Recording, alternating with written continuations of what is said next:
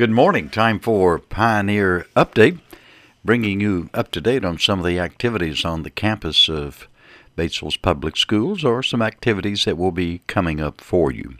The program is brought to you by the Citizens Bank. The Citizens Bank is a bank built for you. Ms. Jennifer Douglas, our guest today, the Assistant Superintendent. Well, thank you for joining us, Ms. Douglas. What about uh, your Scare Away Hunger? That's a nice event that's coming up uh, before too long. It is. Uh, the week of October 17th, we're going to work with all of our campuses to have a Scare Away Hunger event to try to get food for our food pantries um, across the district. Probably each of our campuses collectively, we send home about 250 plus uh, food backpacks to children to help with food insecurity and make sure students have enough food to make it through the weekend.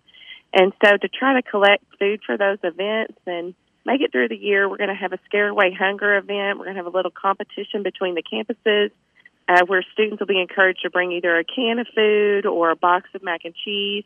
We're going to have a list out of some of the most needed items for those food backpacks in our food pantry program. And then we're going to also have an event that Friday night on October 21st at the football game um, and have some people dressed up and I encourage families to bring some type of food item for the food pantries as they enter the football game.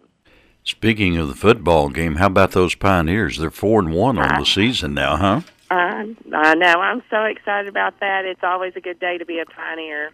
Absolutely. Our guest today is the assistant superintendent. She heads up curriculum in the Batesville Public School System. Is Jennifer Douglas. Thanks, Jennifer. Thank you. Have a good day.